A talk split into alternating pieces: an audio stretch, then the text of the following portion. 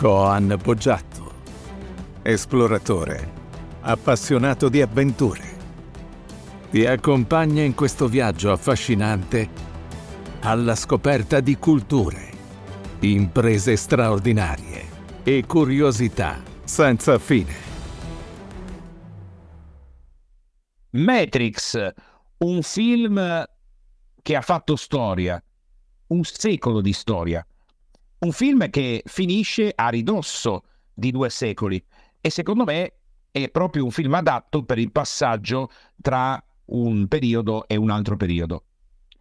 Tant'è vero che questo film uscito alla fine degli anni 90 anticipa un po' gli anni 2000.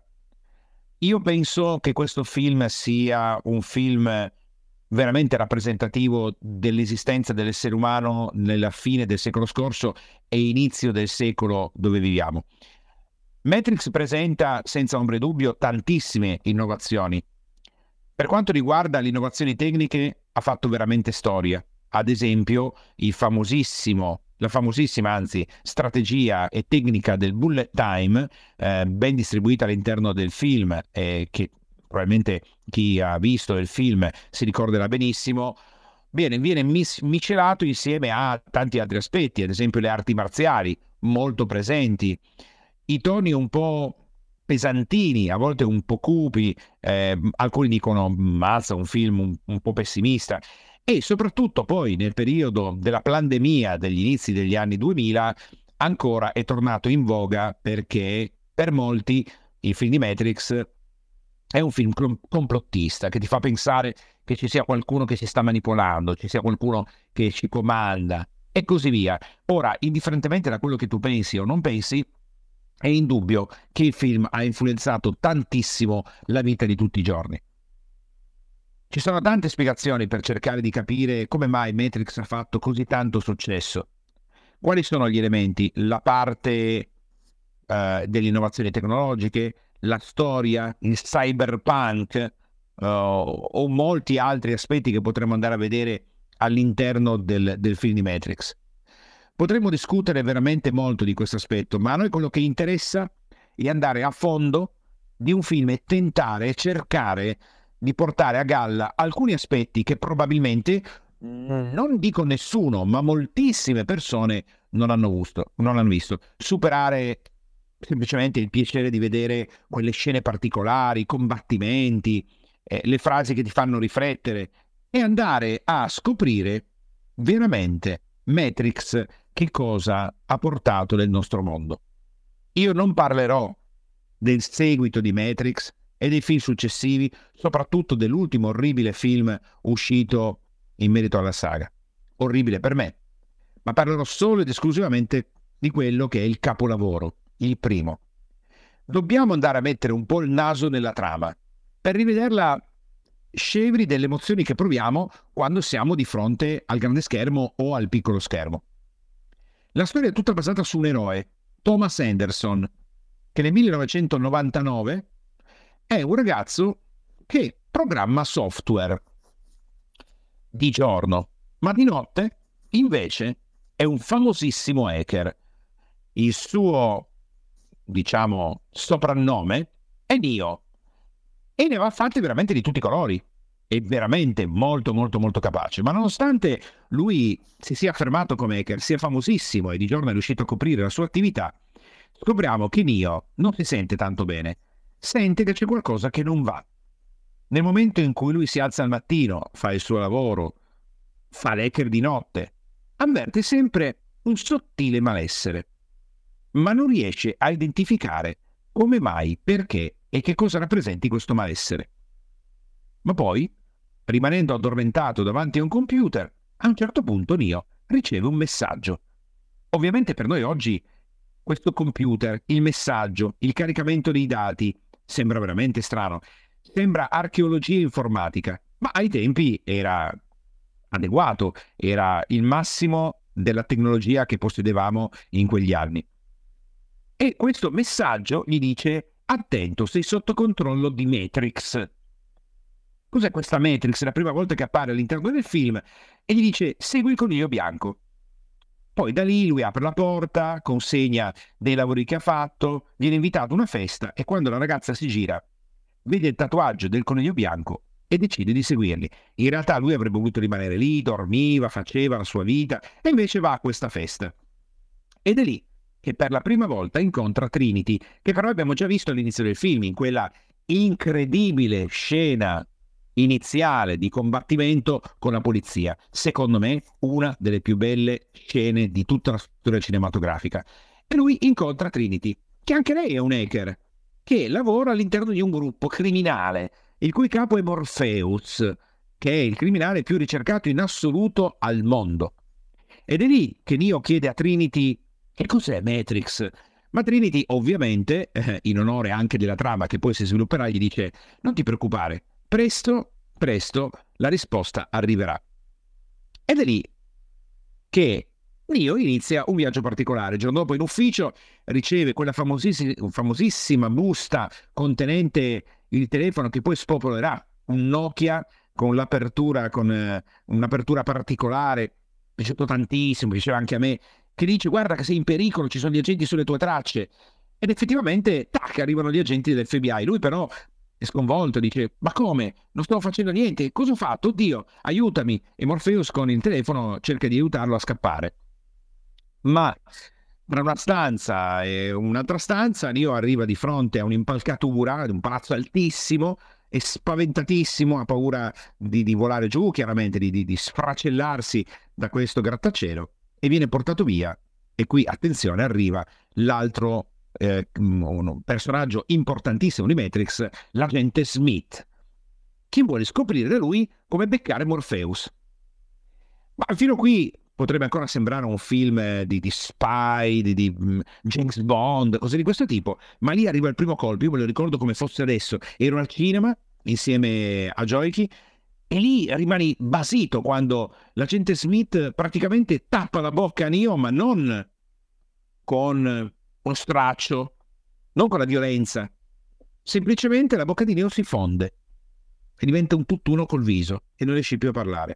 E in quel momento gli altri agenti gli buttano una cimice robotica sul corpo che si infila nell'ombelico, scena che mi ricordo mi ha fatto un'impressione pazzesca, e già dopo, paf, lui si sveglia nella sua stanza. E a quel punto lui pensa di aver vissuto un sogno. Pensa che non sia successo niente. Probabilmente non era niente di che.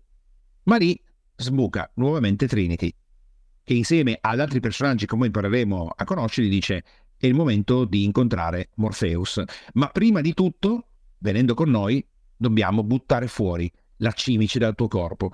Altra scena schifosissima quando gli tirano fuori la cimice dall'ombelico e poi la buttano per strada, fa veramente impressione. E così Neo incontra Morpheus. Nella, forse una delle scene più iconiche di tutta la storia del cinema, non la più bella, ma la più iconica, in cui Morpheus a un certo punto gli mette di fronte la pillola rossa e la pillola blu e gli dice pillola blu, torni a casa e potrai credere a tutto quello che vorrai. Pillola rossa e vedrai quanto è profonda la tana del bianconiglio. Boom! Neo si butta dentro, bellissima anche la scena quando lui si fonde con lo specchio, il famosissimo specchio, famosissimo inteso nei millenni della storia dello specchio, rappresenta l'accesso all'altro mondo, e lui viene buttato in una nuova realtà che scopre essere la realtà. Scopre di vivere in una gigantesca neurosimulazione, costruita centinaia di anni prima da macchine senzienti. Questo riferimento lo si trova sia in un romanzo, ma anche in una puntata della famosissima serie televisiva degli anni 50 ai confini della realtà, che io avevo visto e mi aveva stupito tantissimo. Non sapevo che ci fosse un libro alle spalle e me la ritrovo qui in Matrix. Ma ovviamente gli esseri umani che sono sopravvissuti si ribellano alle macchine e cercano di vincere una guerra veramente sanguinosa. All'inizio gli umani, ai tempi, iniziarono a combattere, sembrava anche che ce la facessero, perché a un certo punto oscurano il sole e quindi le macchine non hanno più, visto che andavano in energia solare, non hanno più la possibilità di alimentarsi, ma trovano un sistema diverso perché cominciano a usare gli esseri umani come batterie per la loro energia. E così costruiscono un'enorme distesa di campi dove gli esseri umani non nascono ma vengono coltivati e producono energia e quell'energia va avanti fino a quando la persona è viva, incapsulata in questa specie di bara, e poi quando muoiono i liquidi dei cadaveri vengono utilizzati per nutrire tutti gli altri uomini e tutte le altre donne che vivono in questa simulazione neurodigitale. Ora, possiamo anche fare un pensiero e se avete già visto il film ricordarsi magari cosa avete pensato in quel momento, cavolo, non è tanto bello risvegliarsi in un mondo di quel tipo, non è adesso ho scoperto che esiste un'altra realtà, cavolo che bella, no? Matrix ci, ci dice nel momento che ti svegli la realtà non è tanto bella. Vabbè, comunque Neo si allena a bordo della Nabucodonosor, che è una, una, un'astronave, diciamo così, un overcraft, e trova tutti gli altri gli altri eh, compagni di questo viaggio, di questo gruppo, che hanno, eh, combattono anche loro nella resistenza, sono guidati da una profezia di un oracolo, che, che è questa entità strana che si trova all'interno di Matrix, e lui scopre di essere l'eletto.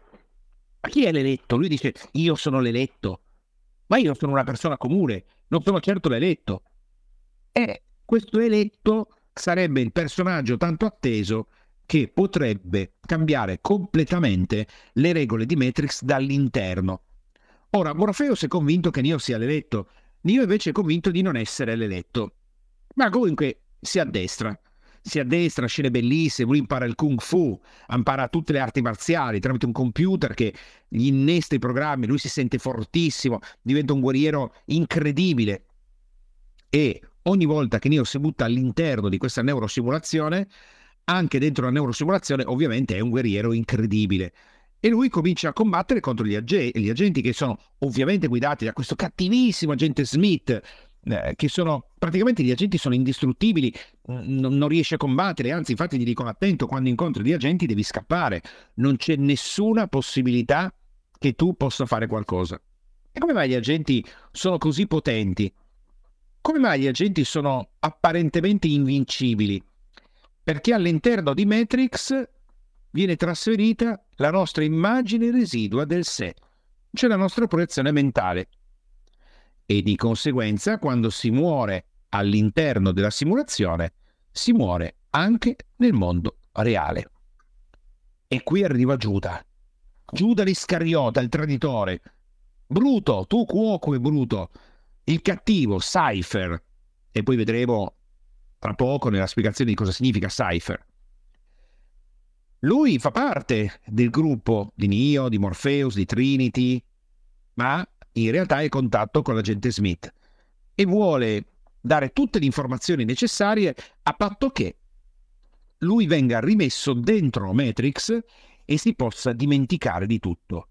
Quindi mentre Cypher, il Giuda Iscariota, sta per tradire l'eletto, l'eletto incontra l'oracolo Viene accompagnato da Morpheus, ma Neo deve incontrare da solo l'oracolo. Conosci te stesso, capeggia all'ingresso di questa cucina dove si trova un oracolo un po' strano, un po' particolare, sta cucinando dei biscotti. Ma l'incontro con l'oracolo è completamente diverso da quello che Neo si sarebbe aspettato. Infatti, l'eletto gli dice, tu, dice, mi dispiace dare delle brutte notizie, ma tu non sei l'eletto. E così Nio arriva alla verità che dentro di sé aveva già. Lui non è l'eletto, ma Morpheus è pronto a morire per lui. E infatti Cypher, che tradisce il gruppo, mette a rischio tutti e Morpheus arriva al momento in cui rischia di essere ucciso, catturato, Nio viene braccato e sembra che sia tutto finito, perché il tradimento di Cypher li mette in una situazione incredibilmente pericolosa. Ma nonostante questo, Neo e Trinity riescono a scappare. Ma Morpheus viene catturato e ovviamente gli agenti cercano di entrare all'interno della sua testa per cercare l'ubicazione dell'ultima città dove gli esseri umani ancora riescono a difendersi. La città si chiama Zion e anche qui vedremo che cosa significa. E così la, l'astronave, la Nabucodonosor, seguiti da una sentinella, eh, devono cercare di scappare e soprattutto si trovano di fronte al dilemma morale. Che cosa facciamo? Uccidiamo Morpheus in modo che gli agenti non possano trovare le informazioni? Ma mentre stanno per staccare Morpheus pensando che lo stesso Morpheus gli avrebbe detto impedite che loro riescano a scoprire dove è la città, altrimenti uccideranno tutta la razza umana rimanente, Newt si ferma, si ricorda dell'oracolo e decide di rientrare in Matrix, dicendo io non sono l'eletto, ma non importa, per liberare il mio amico io torno dentro e combatto per liberare il mentore. E così passiamo delle scene che sono fondamentali nel film, quando l'agente Smith, mentre tortura Morpheus, gli racconta il punto di vista delle macchine, che fino a quel punto sono solo cattive, tremende, senzienti ma letali, senza idea o senza filosofia. E invece no. Invece, nel momento in cui l'agente Smith comincia a spiegare a Morpheus il punto di vista delle macchine, scopriamo qualcosa di straordinario. Dice, noi, riferendosi a loro come macchine, abbiamo cercato in tutti i modi di farvi vivere una vita straordinaria, ma alla fine i programmi che inserivamo in cui eravate tutti felici originavano la fine dei raccolti. La gente moriva. Ed è chiaro che voi eravate un virus che stava distruggendo il pianeta e noi volevamo fare solo il bene. Ma visto che la società ideale, quella utopica in, tutti, in cui tutti siete felici, non funziona per voi, e allora siamo tornati ai programmi di base, gli stessi che avevate messo in campo voi. Miseria, sofferenza, guerra e distruzione. Perché ovviamente siete una specie inferiore. Ed ecco che le macchine bollano gli esseri umani come razza inferiore. Ma intanto Neo è arrivato al palazzo dove viene tenuto prigioniero Morpheus. E lì inizia un combattimento esagerato, mitragliatrici, proiettili, elicotteri tenuti con le mani che, a dirlo adesso, sembrerebbe un film quasi pacchiano. E invece è fatto così bene, è così bello, che lì ci sono delle scene super emozionanti, adrenaliniche. E a quel punto Nia, Nio scappa perché non riesce proprio, non riesce ad uccidere gli agenti. E, e mentre scappa all'interno del palazzo, fra una stanza e l'altra, a un certo punto la gente riesce ad ucciderlo. Nella simulazione, chiaramente. Però sappiamo che se si muore nella simulazione, si muore anche nella vita reale. E lì arriva il pezzo inaspettato.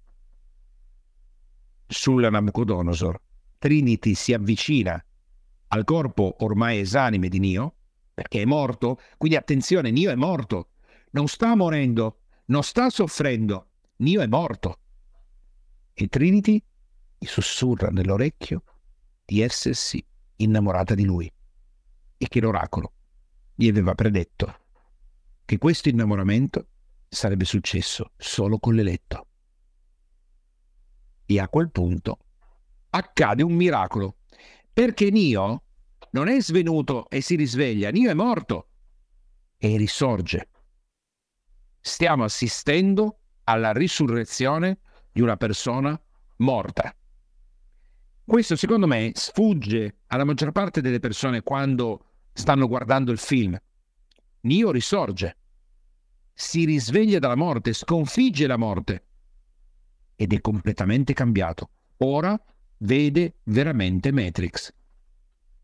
Ora non solo è in grado di affrontare gli agenti, ma è in grado di distruggerli. L'esperienza l'ha reso divino. Ora può cambiare le, re- le regole di Matrix all'interno. Uccide tutti gli agenti. E altro pezzo importantissimo, si getta dentro il corpo dell'agente Smith e lo fa esplodere dall'interno. E riesce ad arrivare in tempo con la Nabucodonosor prima che la sentinella distrugga tutto.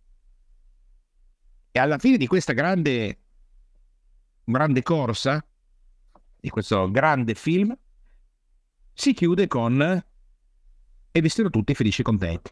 No, non è vero. Non si chiude proprio così, si chiude con Nio che si rende conto di poter fare tutto ed infatti anche qui riferimento cinematografico molto interessante per poter dimostrare agli esseri umani che sono ancora da salvare, che sono in una simulazione e che si può vivere in un mondo senza regole e controlli in cui tutto è possibile, lui esce dalla cabina e vola via come Superman. Ecco, il riferimento cinematografico finale è evidente, credo che quando hai visto il film, probabilmente dentro di te l'idea di Superman è venuta fuori perché era talmente uguale che non, no, non si poteva non vedere. Ora, questo è il film riassunto nei passaggi fondamentali, con i personaggi principali, gli accadimenti, l'agente Smith, Cypher, Trinity, Morpheus, Neo, la Nabucodonosor, Zion e, e molti altri pezzi che ho raccontato cercando di mettere insieme e riassumere il film. Ma questo è il vero messaggio? Che cosa nasconde Matrix nel primo layer? Che cosa sono i layer? I layer sono dei fogli progressivi che noi possiamo andare a leggere se abbiamo il coraggio di sollevare il primo foglio. Vuol dire, qualcuno ti mette di fronte otto fogli, tutti ben impilati, sono tutti strati. Tu leggi il primo ed è il film. Il primo foglio è il film. Ma sotto ce n'è un secondo, poi un terzo, poi un quarto, poi un quinto, poi un sesto. Tanto che quando scavi e quindi in questo caso quando leggi i fogli successivi o scendi negli strati successivi, il primo foglio, la prima storia, il primo strato sembra che non c'entri quasi più nulla. Adesso tentiamo di andare a fondo e scoprire che cosa veramente, esotericamente, voleva comunicarci Matrix. Matrix è il mondo che ti è stato messo davanti agli occhi per nascondere la verità. Qual è verità? Che tu sei uno schiavo, nato in una prigione che non ha sbarre, che non ha mura, che non ha odore. Una prigione per la tua mente. Ma nessuno di noi può descrivere Matrix agli altri. Devi scoprire coi tuoi occhi che cos'è. Questo è un pezzo fondamentale del discorso che Morpheus fa a Nio. Questo discorso perché è importante? Perché ogni parola è pesa, è pesante. Perché questo tipo di discorso è un discorso che avrebbe potuto fare un filosofo dell'antica Grecia, famosissimo, che porta il nome di Platone. Il pensiero di Platone è perfettamente identico a quello che dice Morpheus perché tal filosofo greco, conosciuto da tutti, distingueva bene il mondo vero, il mondo vero, quello delle idee, e il mondo apparente, il mondo dei cinque sensi in cui viviamo. Quindi bisogna fare attenzione che per Platone il mondo che noi sperimentavamo con i cinque sensi è il mondo falso, mentre invece il mondo delle idee era il mondo reale. Quindi quando noi diciamo la realtà, per Platone era il mondo delle idee, la verità, invece, è il mondo che noi sperimentiamo con i nostri cinque sensi. Quindi è chiaro che Matrix non è che solo si ispira al mito della caverna di Platone, di cui parleremo in questo momento, per cominciare ad andare a togliere qualche layer al film di Matrix. Il mito della caverna di Platone se lo hai studiato a scuola, hai fatto filosofia, te lo ricorderai, se non l'hai mai studiato e non ne hai mai sentito parlare, bene, lo senti in questo momento. Come è fatto il mito della caverna di Platone? Io mi ricordo quando lo studiai alle superiori, eravamo in terza liceo, professor Naretto, un professore, il classico filosofo, capelli un po' sempiato, capelli un po' più lunghi, bianchi, barba bianca, valigetta di legno, non, la, non aveva la televisione in casa, arrivava con un 127 un po' scassato un personaggio proprio. Comunque, al di là di questo, il mito della caverna di Platone dice che gli uomini sono schiavi, sono incatenati a una roccia, lì dentro, e incatenati a questa roccia sono costretti, perché non possono girarsi, a guardare di fronte a sé il fondo della caverna. Questa è la vita della maggior parte delle persone. Fuori però dalla caverna si erge un muretto, un piccolo muro, dietro al quale camminano gli uomini, quelli che sanno com'è la realtà, quelli che sono consapevoli, ma che purtroppo stanno tenendo schiavi le altre persone, e portano propria, sulle proprie spalle delle statue, che sono la rappresentazione di tutto quello che noi vediamo nella nostra esistenza. Dietro a questi uomini che sulle spalle portano questi uh, manufatti che rappresentano quello che noi sperimentiamo nella nostra vita, arde un grande fuoco. Questo fuoco proietta sul fondo della caverna le ombre delle statue. Cosa fanno questi uomini schiavi, incatenati alla roccia, costretti a non potersi voltare e a passare tutta la vita a guardare queste immagini? Ovviamente, essendo nati così, e vivendo così scambiano quelle ombre per la vita reale.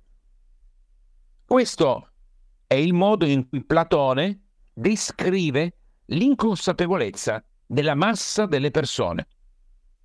Ma cosa succederebbe? Questa è una domanda che si fa Platone e che si evince poi in maniera importante, il pensiero retrostante di, di Platone si evince la sua spinta alla ribellione, dice se uno schiavo riuscisse a scappare si allentano le catene, riesce a girarsi un po', vede un fascio di luce, si incuriosisce, è diverso dagli altri, è un po' una pecora nera, in questo caso positiva, e dice, bene, questo, dice, ma che strano, che cos'è quella roba là dietro? Sono curioso, gli altri dicono, ma girati di qua, non fare stupidaggini. Dice, no, sì, sì, vabbè, però c'è la catena allentata. Dice, ma andiamo a vedere.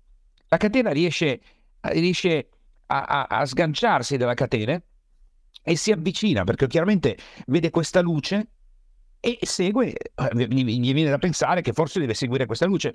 Allora che cosa fa? Segue, si arrampica, a fatica in, questi, in, in, questa caverna che non conosce perché è tutto un mondo nuovo, è preoccupato, forse dovrebbe tornare indietro alle catene, forse sta lasciando i suoi amici, però la curiosità, noi diremmo oggi la dopamina che pompa dentro il suo corpo, l'adrenalina, lo sta portando verso la luce. A un certo punto arriva da questo buco dove proviene questa luce che sta proiettando queste ombre, che lui adesso mm, comincia a vedere chiaramente, esce da questo buco, pam, è nel mondo reale. Di colpo viene accecato da un sole fortissimo. Lui, pensate, non ha mai visto il sole. È la prima volta che i suoi occhi vedono il sole, è la prima, che, è la prima volta che i suoi occhi vedono la realtà. E quindi viene accecato, non riesce a vedere, spaventato, sì che adesso vorrebbe tornare indietro scappando, perché è veramente preoccupato. Ma mentre un tumulto di emozioni dentro di sé prende il sopravvento, suda, ha paura, gli tremano le mani, gli occhi, come sempre accade, cominciano ad abituarsi. E di secondo in secondo, a un certo punto, i suoi occhi vedono per la prima volta.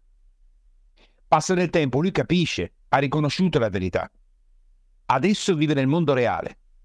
Finalmente si è affrancato da una schiavitù che non sapeva nemmeno di avere. E rimane lì, seduto, su un sasso sotto il sole, con gli uccellini che gli cinguettano intorno, e pensa, e i miei amici? E la mia famiglia? E le persone che erano accanto a me, che amo, che cosa faccio? Le lascio lì nella caverna? Le lascio lì a marcire? No, sono un uomo di valore e decide di tornare nella caverna. Così cammina a ritroso, ripercorre il percorso che l'ha portato verso la libertà e si ributta dentro la caverna. Fa tutto il percorso sino ad arrivare a fintamente rimettere le catene per poter parlare con i suoi amici e comincia a raccontare. Guarda che quelle sono solo immagini proiettate, ma lasciami stare, non vedi i problemi che ho nella mia vita? Già sono infastidito che devo grattarmi. Ma c'è che guarda che però non è così. Ti, ti, stai grattando perché hai delle catene. Ma quali catene? Ma sei sempre stato un po' strano. Sì, però guarda che laggiù, vedi, girati. C'è un, una luce che sta proiettando delle ombre. Fuori il mondo è diverso. La gente comincia a parlare di questo pazzo che racconta di una storia strana. Probabilmente un complottista è uno che, che pensa che il Covid l'abbiano creato. Il Covid non c'era ancora stato, però ci sarebbe arrivato no? a un certo punto nella storia.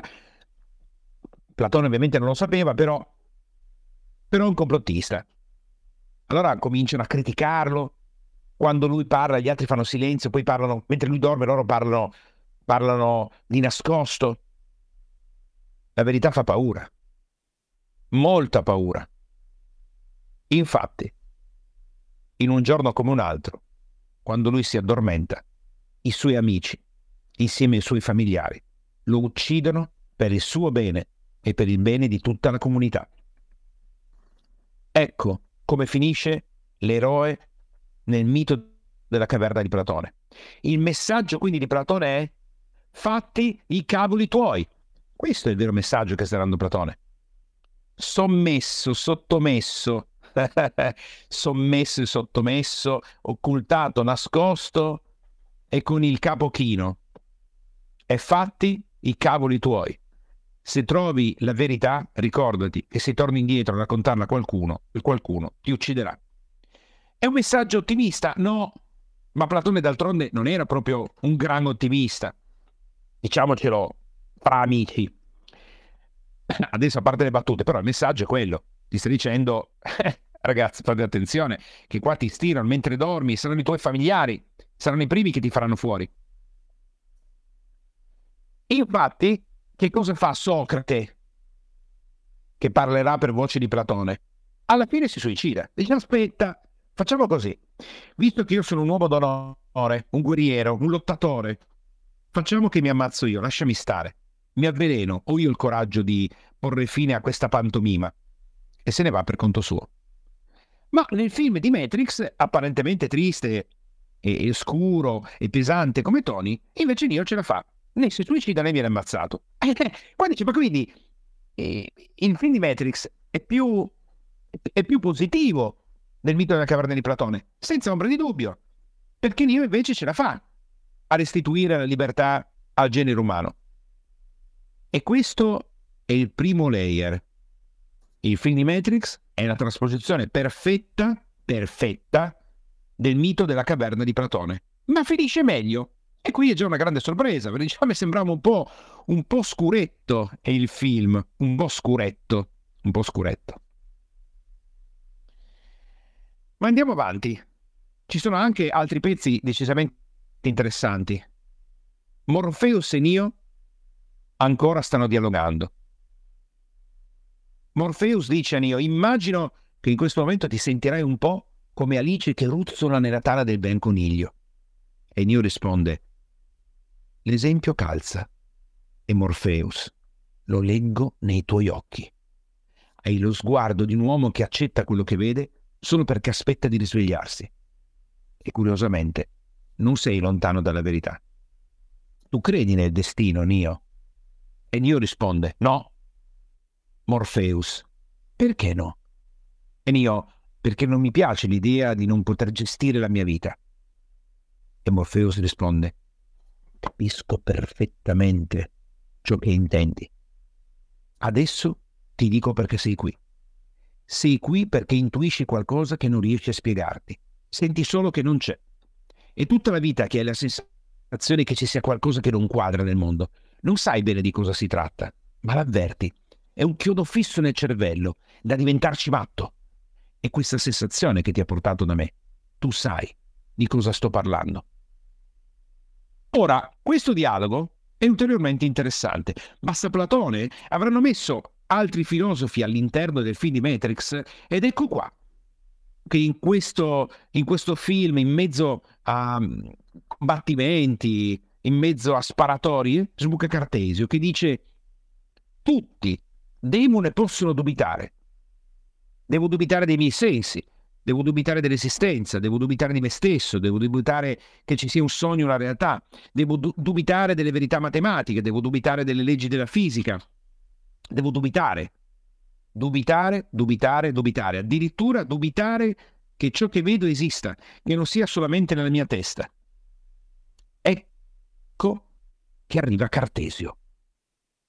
Quindi il film di Matrix nel 1999, alla prima grattata dei layer, chiaramente sta presentando un film che cerca di far prendere una coscienza, cerca di indurre una presa di coscienza nel popolo.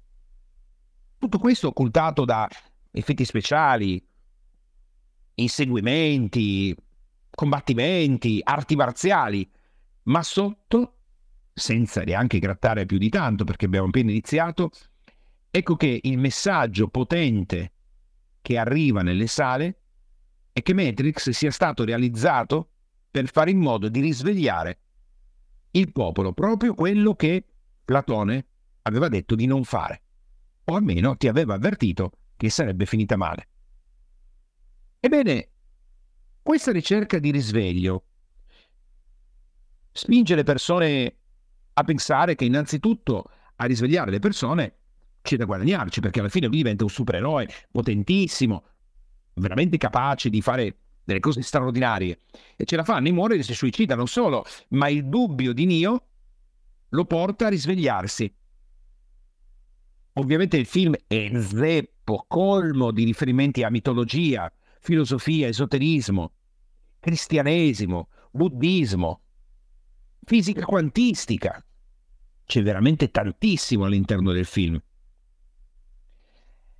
E la cosa interessante non è solo che Nio finisce bene, a differenza di Socrate e Platone, ma Nio addirittura capisce nel film, e qui arriva un altro messaggio interessante che porta nelle sai il Tao, il tutto, il bianco e il nero, l'alto e il basso, gli opposti, perché Nio, a differenza dell'agente Smith, che vorrebbe distruggere tutto, tutto, Nio si rende conto che distruggere, sterminare le macchine, ovviamente le macchine del film rappresentano il sistema, no?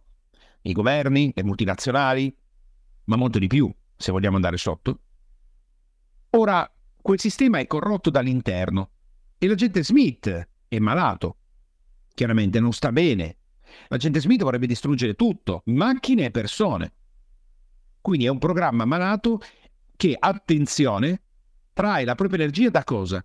Da litigi, da atteggiamenti tossici ed emotivanti, tensioni, guerra, violenza, tutto quello che possiamo immaginare nella nostra vita quando incontriamo delle persone che tanto serene all'interno non sono. Ma mio, mio impara a riconoscerli, impara a riconoscere chi è del sistema e chi no, chi è un agente eppure no, e arriva a una conclusione interessantissima. Proprio nel momento in cui Nio sta morendo, perde di vista la persona di cui si è innamorato, arriva l'illuminazione. Si accende, diventa profondamente consapevole. Nel momento topico, che di solito è la caduta clamorosa dell'eroe, gli altri avevano fallito, basati sul loro ego, l'odio, la violenza, la vendetta, le tensioni.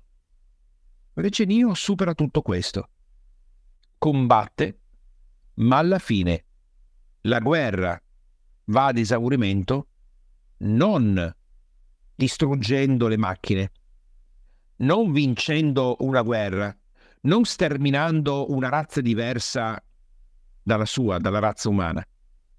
L'obiettivo è quello di fare in modo che umani e macchine possano vivere in armonia e che tutte e due hanno il diritto di vivere. Va a, diciamo così, valicare il confine del sistema, che è un'anomalia, dove bisogna combattere. L'armonia degli opposti porta nelle sale quindi il Tao, la completezza. La luce esiste perché esiste l'ombra e l'ombra esiste perché esiste la luce. L'ombra avanza solo quando la luce diminuisce, diventa più fioca o qualcuno di noi la spegne del tutto. Ma quando accendi la luce, l'ombra arretra. Ma per trasformarti hai bisogno dell'ombra. E per poter vivere al meglio hai bisogno della luce. Passaggi importanti che fanno riflettere profondamente su quanto sia i registi, sia la Warner, i fratelli che oggi sono delle sorelle, e ho sempre il dubbio su come pronunciare comunque Wachowski, eh, che erano dei fratelli, oggi sono delle sorelle, si sono operate e così via. Che comunque detto fra me e voi, dopo questa perla, questo capolavoro, ne hanno infilata una peggio dell'altra e sono state bannate perché tutti i film che poi hanno fatto, eh, anche i sequel di Matrix, che sono stati purtroppo, secondo me, delle attività di tipo commerciale, eh, non, non, hanno, non sono riusciti a ottenere successo. Ma questi primi due layer Cartesio, Platone sono sufficienti per interpretare Matrix o c'è qualcosa in più? L'esoterismo, se noi continuassimo su questa strada, diciamo che ci spiegherebbe tutto il film, ci darebbe una visione completa, alcuni direbbero ma basta, ho trovato questa strada, è fantastica, ora me la, me la studio, me la, me la spupazzo, me la, me la smonto, me la rimonto, è bella, è fantastica. E invece scopriamo che l'esoterismo è un maxi layer che contiene tanti altri, eh, diciamo così, tante altre spiegazioni all'interno, ma ne abbiamo una ancora più profonda. Abbiamo la parte legata all'occultismo, che se già ha fatto sfuggire la maggior parte, ah, la maggior parte delle persone i messaggi iniziatici ed esoterici, figuriamoci quante persone si sono prese la briga di andare a pensare che ci fosse anche un messaggio occulto. Ora, magari potresti pensare, oh mamma mia, pensavo fosse un bel film, come occulto, allora ci saranno delle cose brutte, ci sarà uh, un messaggio negativo, ci sarà il diavolo all'interno del demonio, cose di questo tipo. No, invece no. L'esoterismo è, il messaggio esoterico è un messaggio che viene trasmesso agli iniziati, quindi vuol dire che se io e te adesso decidiamo che quando diciamo paperino significa che abbiamo finito il formaggio nel frigo, abbiamo appena creato un messaggio esoterico. Tutto qua. Pensate e pensa nelle famiglie è la maggior parte del linguaggio esoterico, perché è un linguaggio che hanno creato loro. Le battute, gli scherzi, sono tutti linguaggi esoterici. Ma la parte occulta, quella che neanche con l'esoterismo possiamo andare a scoprire, è lì, si rimane secchi. Andiamo a vedere adesso qual è il messaggio che è nascosto nella scatola, che è nascosta nella scatola di cui abbiamo parlato adesso, che è nascosta nella scatola del film. Quindi siamo già scesi al terzo livello. Esiste un livello ancora più approfondito, la parte occulta di Matrix, non solo quella esoterica, ma quella che veramente probabilmente la maggior parte delle persone non ha visto perché per fare questo tipo di analisi bisogna veramente andarci a fondo credo che in generale non sia tanto occulto il fatto che Nio sia l'eletto e quindi, lo dice anche nel, nel, nel film, il Messia. Questo senza ombra di dubbio. E il Messia arriva per liberare l'umanità da questa prigionia tecnologica, da questa prigionia dalle macchine, da questi robot, che è esattamente quello che sta succedendo oggi. Proprio preciso, identico. Ma questa opera creativa non è che per caso, per caso dei casi, segue il filone dei testi cabalistici con il modello dell'albero della vita?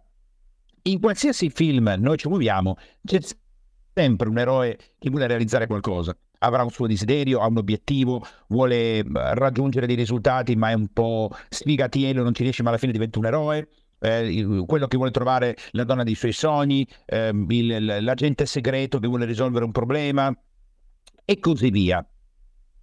Ma in realtà tutti seguono lo stesso processo di creazione divina. E quindi se noi prendiamo il, andiamo a, a grattare un po' nella Cabala, troviamo con l'albero della vita e le sue sfere come tutte queste siano collegate per in modo che alla fine l'eroe, in, in un modo o nell'altro, riesca a raggiungere la fase finale dove eh, trova un equilibrio tra gli opposti. Bene, ora Iniziamo a riguardare il nostro, il nostro film da un altro punto di vista. Come inizia il film? Non so se te lo sei mai chiesto. Il film inizia grazie a una cascata di numeri. Proprio secondo il testo della Cabala, l'universo nasce proprio dai numeri. E qua già troviamo una cosa interessante, un aspetto interessante c'è una trasposizione tra la creazione dell'universo secondo la Cabala e i numeri presenti all'interno del film, che ci fa pensare che probabilmente questo albero della vita si svilupperà in altri punti. Beh, un altro ce l'abbiamo in maniera molto chiara ed evidente. Lui è potenzialmente l'eletto. Potenzialmente l'eletto. Sappiamo che c'è un antagonista, tant'è vero che all'inizio del film subito dice ma questa linea è protetta? Potrebbe essere che le linee telefoniche siano le linee che collegano le sfere della Cabala? Potrebbe essere. Potrebbe essere. Dobbiamo andare a vedere ancora un po' più a fondo. Ora, la telecamera all'inizio del film su quali numeri va a zoomare? Va a zoomare sullo zero. Che cos'è il zero? Lo, lo zero per la cabala? È il nulla. È legato alla sfera della corona. Ed infatti lo schermo si dissolve in una sfera bianca. E la sfera bianca è il colore della corona. Che poi diventerà una torcia nella mano del poliziotto che, come sappiamo, sta inseguendo Trinity e di conseguenza poi ci sarà tutto quel combattimento incredibile, pazzesco e così via. Da lì in poi troviamo subito lui, Thomas Anderson. Che cosa significa Thomas Anderson? Anderson, scritto Anderson, è il figlio dell'uomo. Quindi ovviamente anche il cognome non è stato creato a caso. Lui è Thomas, figlio dell'uomo. Thomas chi? E qua ci sono una serie di speculazioni. San Tommaso probabilmente l'unico apostolo intelligente che si è fermato, non si è spaventato, ci ha ragionato e ha detto maestro fammi toccare.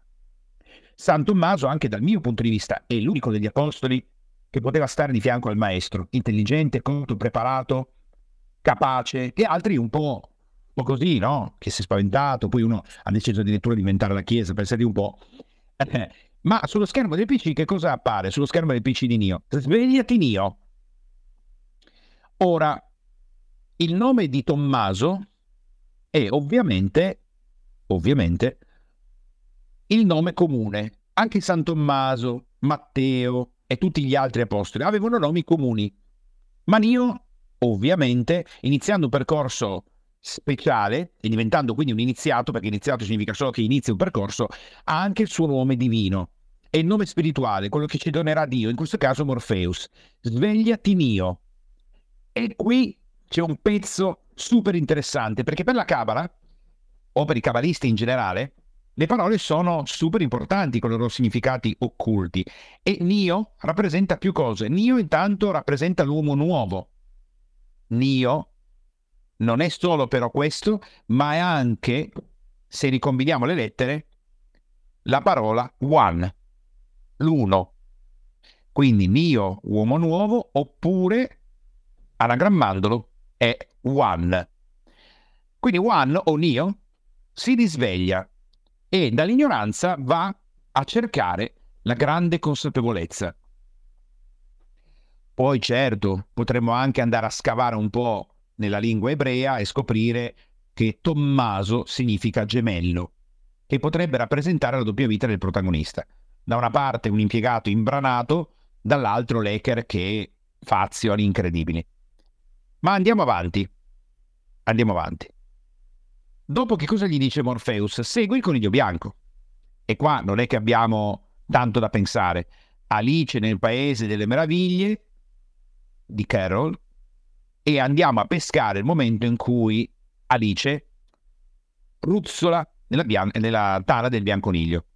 Questo significa che Nio o uno o l'eletto o The One deve scendere dentro di sé, nella profondità del suo subconscio, per riuscire a trovare le risposte. Ecco, a questo punto suona il campanello e lui si troverà di fronte il coniglio bianco. E poi da lì parte con ti è mai capitato di ehm, non distinguere la vita dal sonno e così via. Bene, a questo punto possiamo fare un altro passo avanti. Ovviamente anche nella Cabala come ciclo dell'eroe esiste l'uomo saggio, il mentore. E come ad esempio in altri film, Yoda in Guerre Stellari per dire, Morpheus rappresenta l'eroe che farà da guida, da mentore per Neo. All'inizio non lo vediamo subito, ma capiamo che è il personaggio che aiuterà Neo a fare i passaggi per questo percorso iniziatico. Anche se all'inizio non lo vediamo. Lui riceverà un telefono, eh, segue le indicazioni che Morpheus gli dà, a un certo punto ha paura di cadere dall'impalcatura e di conseguenza Neo viene catturato. Ora, fino a qua eh, siamo ancora in, diciamo, in, nella, nella stessa traccia, abbiamo capito che Neo potrebbe liberarsi ma non ce la fa, ha paura delle conseguenze, tentenna, bellissima la scena del telefono che cade dal palazzo e di conseguenza Nio viene trasportato fuori in catene per essere interrogato. Ora, nei passaggi tra le varie sfere, è chiaro che a questo punto Nio viene messo sotto pressione, viene schiacciato. C'è anche un riferimento della sfida aperta che dà agli agenti con questi metodi da Gestapo. Perché c'è questo riferimento? La Gestapo, la pressione che riceve, e quindi la Gestapo nazista, incarna la forza oscura, il male nella sua massima espressione. Il karma sta premendo su Nio, il tentennamento, le minacce. Tutta questa parte, questa sfera, è governata da Saturno, che è il pianeta della pressione. Quindi di conseguenza il karma sta agendo in maniera clamorosa su Nio e lui non ce la fa. Che cosa gli propone Nio? Anche qui abbiamo un altro riferimento decisamente interessante, che l'agente Smith gli propone di fare un patto col diavolo. Qual è il patto col diavolo? È il momento in cui l'agente Smith dice possiamo fare tabula rasa, mi dici quello che io voglio sapere e questo fascicolo non esiste più. Un po' come se fosse la promessa della vita eterna. E gli agenti gli stanno proponendo di fare un patto, ma lui reagisce con violenza, dice no, non voglio fare questo. E a questo punto Nio torna a casa e sembra non ricordarsi nulla. Ma anche qui arriva un altro pezzo che, secondo me, può essere sfuggito. Nio, per incontrare Morpheus, passerà l'Adams Bridge, il ponte di Adam, il ponte dell'uomo. Che cosa rappresenta il ponte nella Camera dell'occulto? Il ponte ti fa passare in un'altra la sfera della comprensione, misericordia. In quel momento, sotto il ponte o intorno al ponte, beh, sotto non pioveva chiaramente, però piove abbondantemente. La pioggia è un altro pezzo su cui portare molta attenzione. All'interno del film ogni volta che ci sono delle scene di grandissima importanza appare la pioggia. Neo si sta avvicinando alla quarta sfera. Lui è sotto il ponte, una macchina a costo lo carica, piove tantissimo, la sua posizione è al pilastro sinistro dell'albero ed entra in macchina. Ma ancora è in passaggio, ancora sta traghettando da un mondo all'altro, ancora non ha incontrato Morpheus dal vivo. Ma Nio deve per forza fidarsi di queste persone.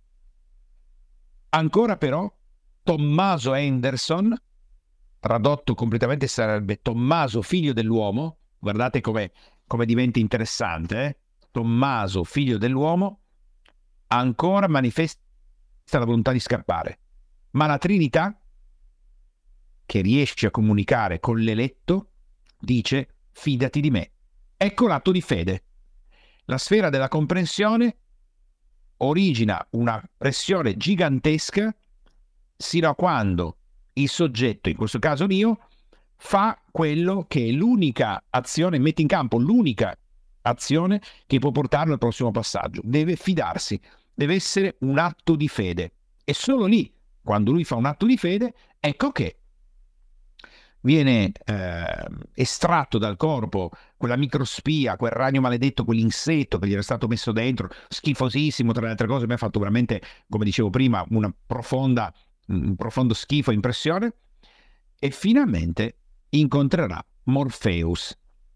Anche qui, quando arriva all'edificio, piove, piove tantissimo. L'acqua che rappresenta la vita. Nio si deve avvicinare a Morpheus e ovviamente la vita deve scorrere. Sta per entrare in contatto con quello che è, la divinità che lo accompagnerà. E Morpheus, non abbiamo bisogno qui di nessuna, nessuna analisi occulta o cose di questo tipo, Morpheus è il dio dei sogni. Ed infatti il suo monologo quello di cui parlerà, è strettamente collegato a un mondo onirico, senza ombra di dubbio. Ecco perché gli dice la sensazione è qualcosa che non va, Alice e tutta una serie di, di cose di questo tipo. Possiamo anche recuperare Giovanni Battista nei Vangeli che battezzava la gente per svegliare la loro spiritualità. E cosa diceva, cosa dice nei Vangeli? io vi battezzo con acqua, colui che viene dopo di me vi battezzerà in Spirito Santo e fuoco. Quindi, che cosa succede? Succede che Giovanni Battista risveglia le persone con l'acqua, ma poi arriverà l'eletto, che in questo caso è Gesù di Nazareth e non ovviamente io, che vi battezzerà con lo Spirito Santo e il fuoco. A questo punto arriviamo alla pillola rossa e alla pillola blu. Il blu rappresenta il colore della misericordia. Il rosso rappresenta il colore della forza, che guarda guarda nella camera della sfera successiva. Quella blu, essendo misericordia, anestetizzerà Dio, lo farà tornare nel mondo precedente, in un mondo che non, in cui potrà anche dimenticarsi tutto quello che ha visto. Invece il rosso rappresenta il passaggio, vuol dire che sta evocando il, il potere del fuoco. Ed ecco che lui infatti rinasce in una vasca di liquido amniotico. Lui deve rinascere come è nato nella vita che poi scopre non essere nemmeno reale. E lì incontrerà veramente Morpheus. E lì inizia il suo processo di guarigione.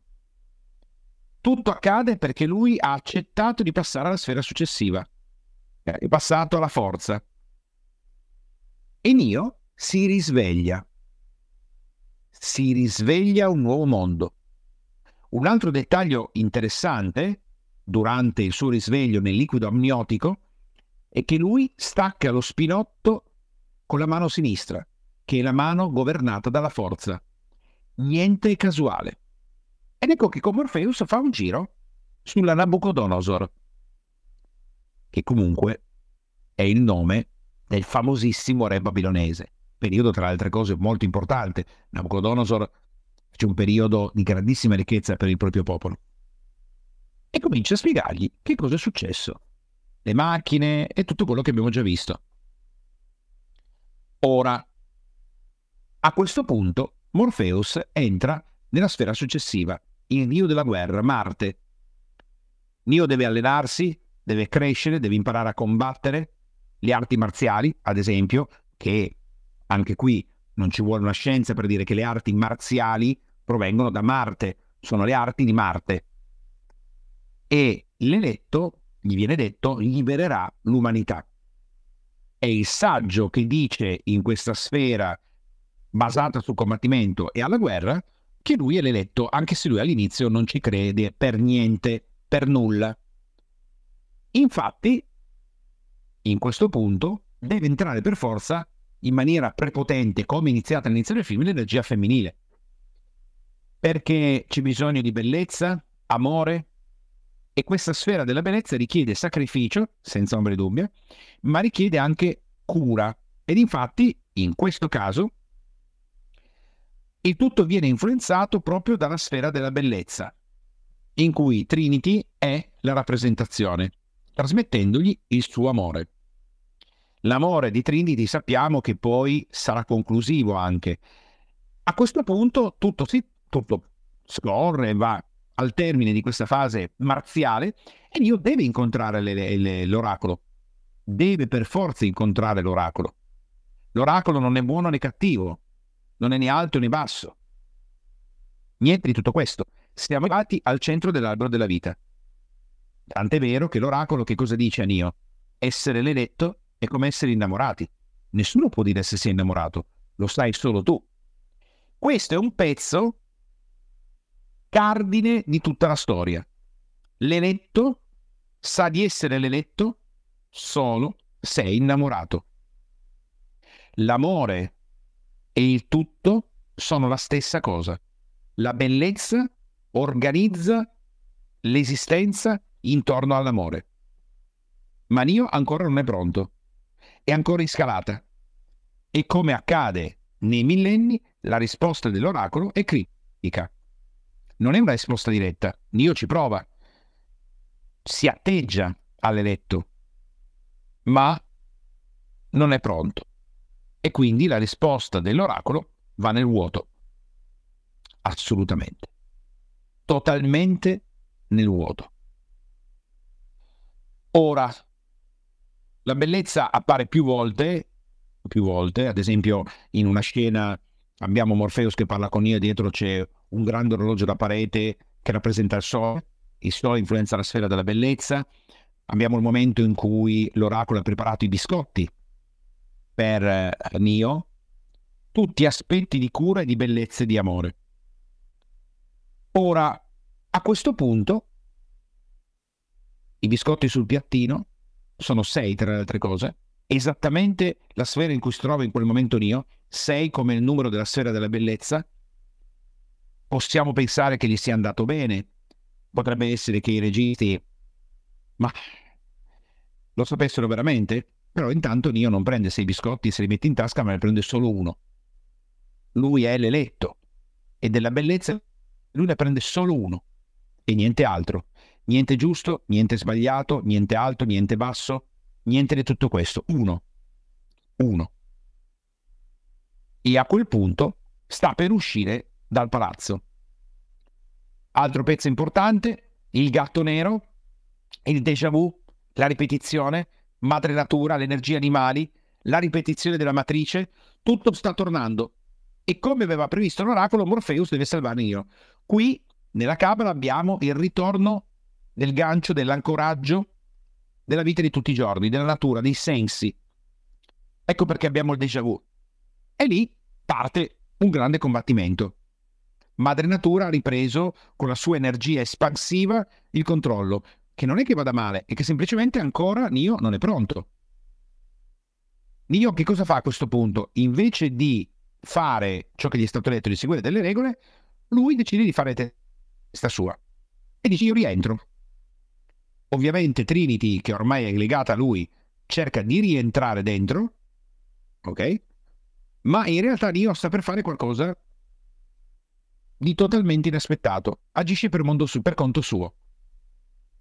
Infatti, Trinity che cosa dirà di Nio? Nessuno ha mai fatto una cosa di questo tipo. E lui risponde come un vero mago e dice per questo non funzionerà. Si è spostato nella sfera del mago, che poi si trasformerà nella fase finale nel maestro. Ed ecco che lui combatte in maniera incredibile con gli agenti e quelle sono delle scene fantastiche in cui lui è diventato il mago, ma non ancora il messia. La sfera dello splendore deve ancora arrivare. Infatti lui nei combattimenti che cosa fa? Proprio come Mercurio che governa la sfera dei maghi, usa i trucchi, schiva le pallottole, si muove più velocemente di prima e tutta una serie di passaggi. Ma non riesce a fare ciò che vorrebbe, non riesce a salvare il proprio maestro. E ancora nella Cabala dobbiamo fare un passo successivo nella sfera della fondazione, lui deve morire. Infatti, gli inferi, il mondo della morte, Ade, lui combatterà nella metropolitana, sotto, nella parte più profonda. È lì che deve combattere. Nella sfera della fondazione, l'eroe deve rischiare di morire. Finisce nel buco più profondo, come Ercole quando nuota per salvare Meg nel film della Disney e sta per morire e di conseguenza quello che l'eletto ma ancora non sa di essere l'eletto sta usando tutto ciò che ha imparato nell'albero della vita per fare in modo di andare a fondo di questa avventura in cui Neo deve affrontare il nemico, che è la famosa resa dei conti finale, che è il simbolo della lotta contro il bene, del male contro il bene o del bene contro il male. Ora, perché succede tutto questo? Perché in questo albero della vita, affinché possa nascere l'eletto, Neo anzi Thomas Anderson, deve morire.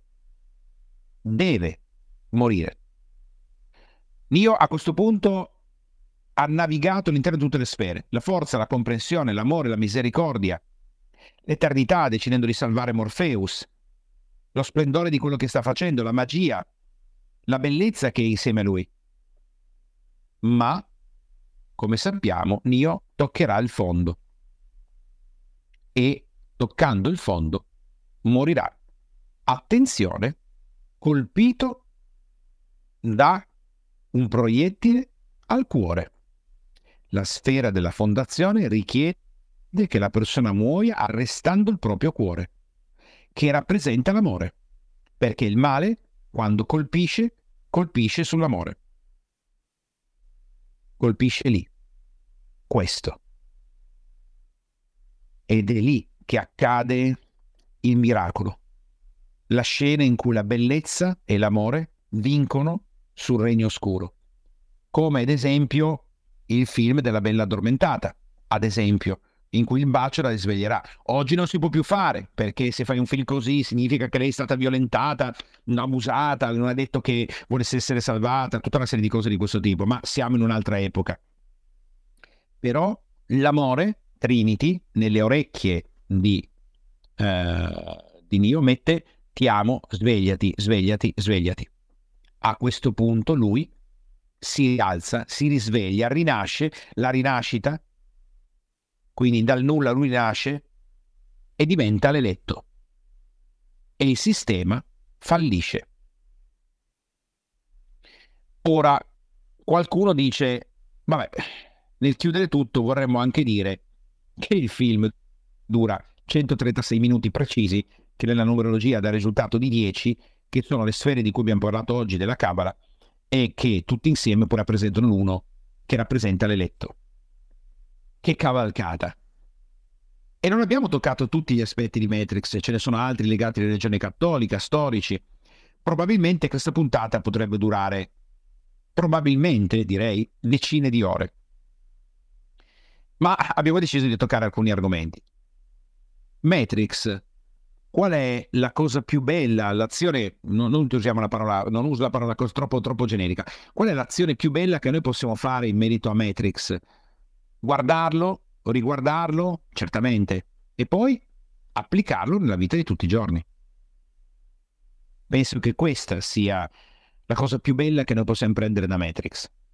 E voglio chiudere questa puntata con una frase che secondo me è una delle più belle e forse una delle più applicabili nella vita di tutti i giorni.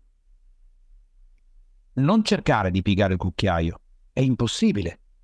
Cerca invece di fare l'unica cosa saggia, giungere alla verità. Il cucchiaio non esiste. Allora, ti accorgerai che non è il cucchiaio a piegarsi, ma sei tu stesso.